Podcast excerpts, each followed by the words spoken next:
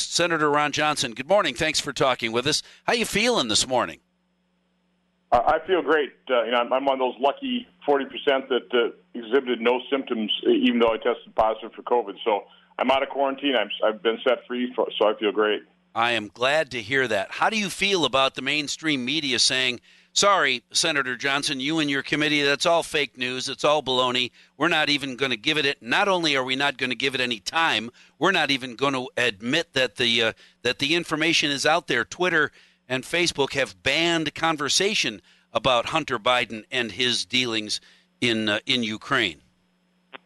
Uh, the first thing I discovered when I left the private sector and entered the political realm was that the uh, the bias in the media is revealed far more in what they don't report, what they're not interested in, what what they don't investigate, what they're not curious about, versus the very overt bias in what they do. And of course, last night, yeah, I, I was disappointed that uh, we didn't have a real debate. I, was disappointed that the, the two town halls were up against each other. But in the end, the juxtaposition, I, I thought it was very interesting. I was flipping back and forth between the Biden and the, the Trump uh, town hall halls, and there there was the overt bias in the media, and just softball question after softball question to, to Joe to Joe Biden. None of the questions that, that he should be asked about, uh, you know, Hunter's business relationships and, and what he knew and and you know, why did you meet with Devon Archer uh, a day or so before you went to Ukraine for the first time after the Revolution of Dignity? None of those questions were asked, and yet then you switched over and you and you just heard President Trump under a assault by by his in, in, interrogator. I mean, it's just it, it is grotesque. It was just disgusting to watch that last night. Yeah, that's tough. Uh, I'm curious. We have a, a, listener who shot me a text.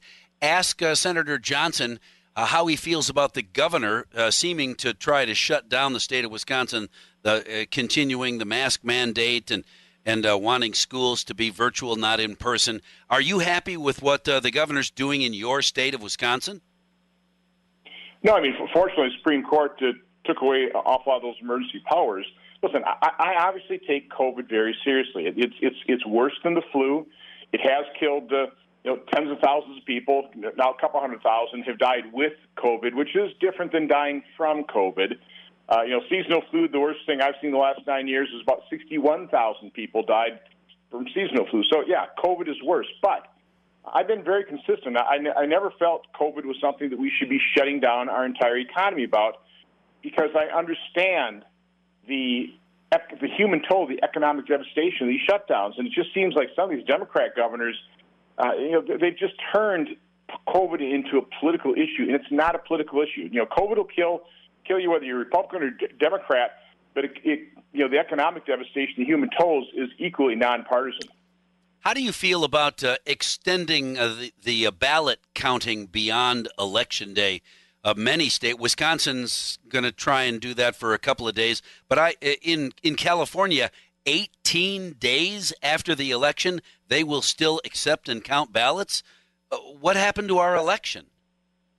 That, that's absurd. You know, there's a reason we hold election on a date, and there's a reason you want to know what the results are on that date or a few hours afterwards. Because when you leave the results open, you know, there's just going to be so many claims of, well, that's not fair. Where'd you get those votes from? So you actually want certainty at the election. So if you're going to mail in a ballot, you should do that in plenty of time to arrive by election day so election officials can open up that ballot and include it in the counts with everybody going and voting in person.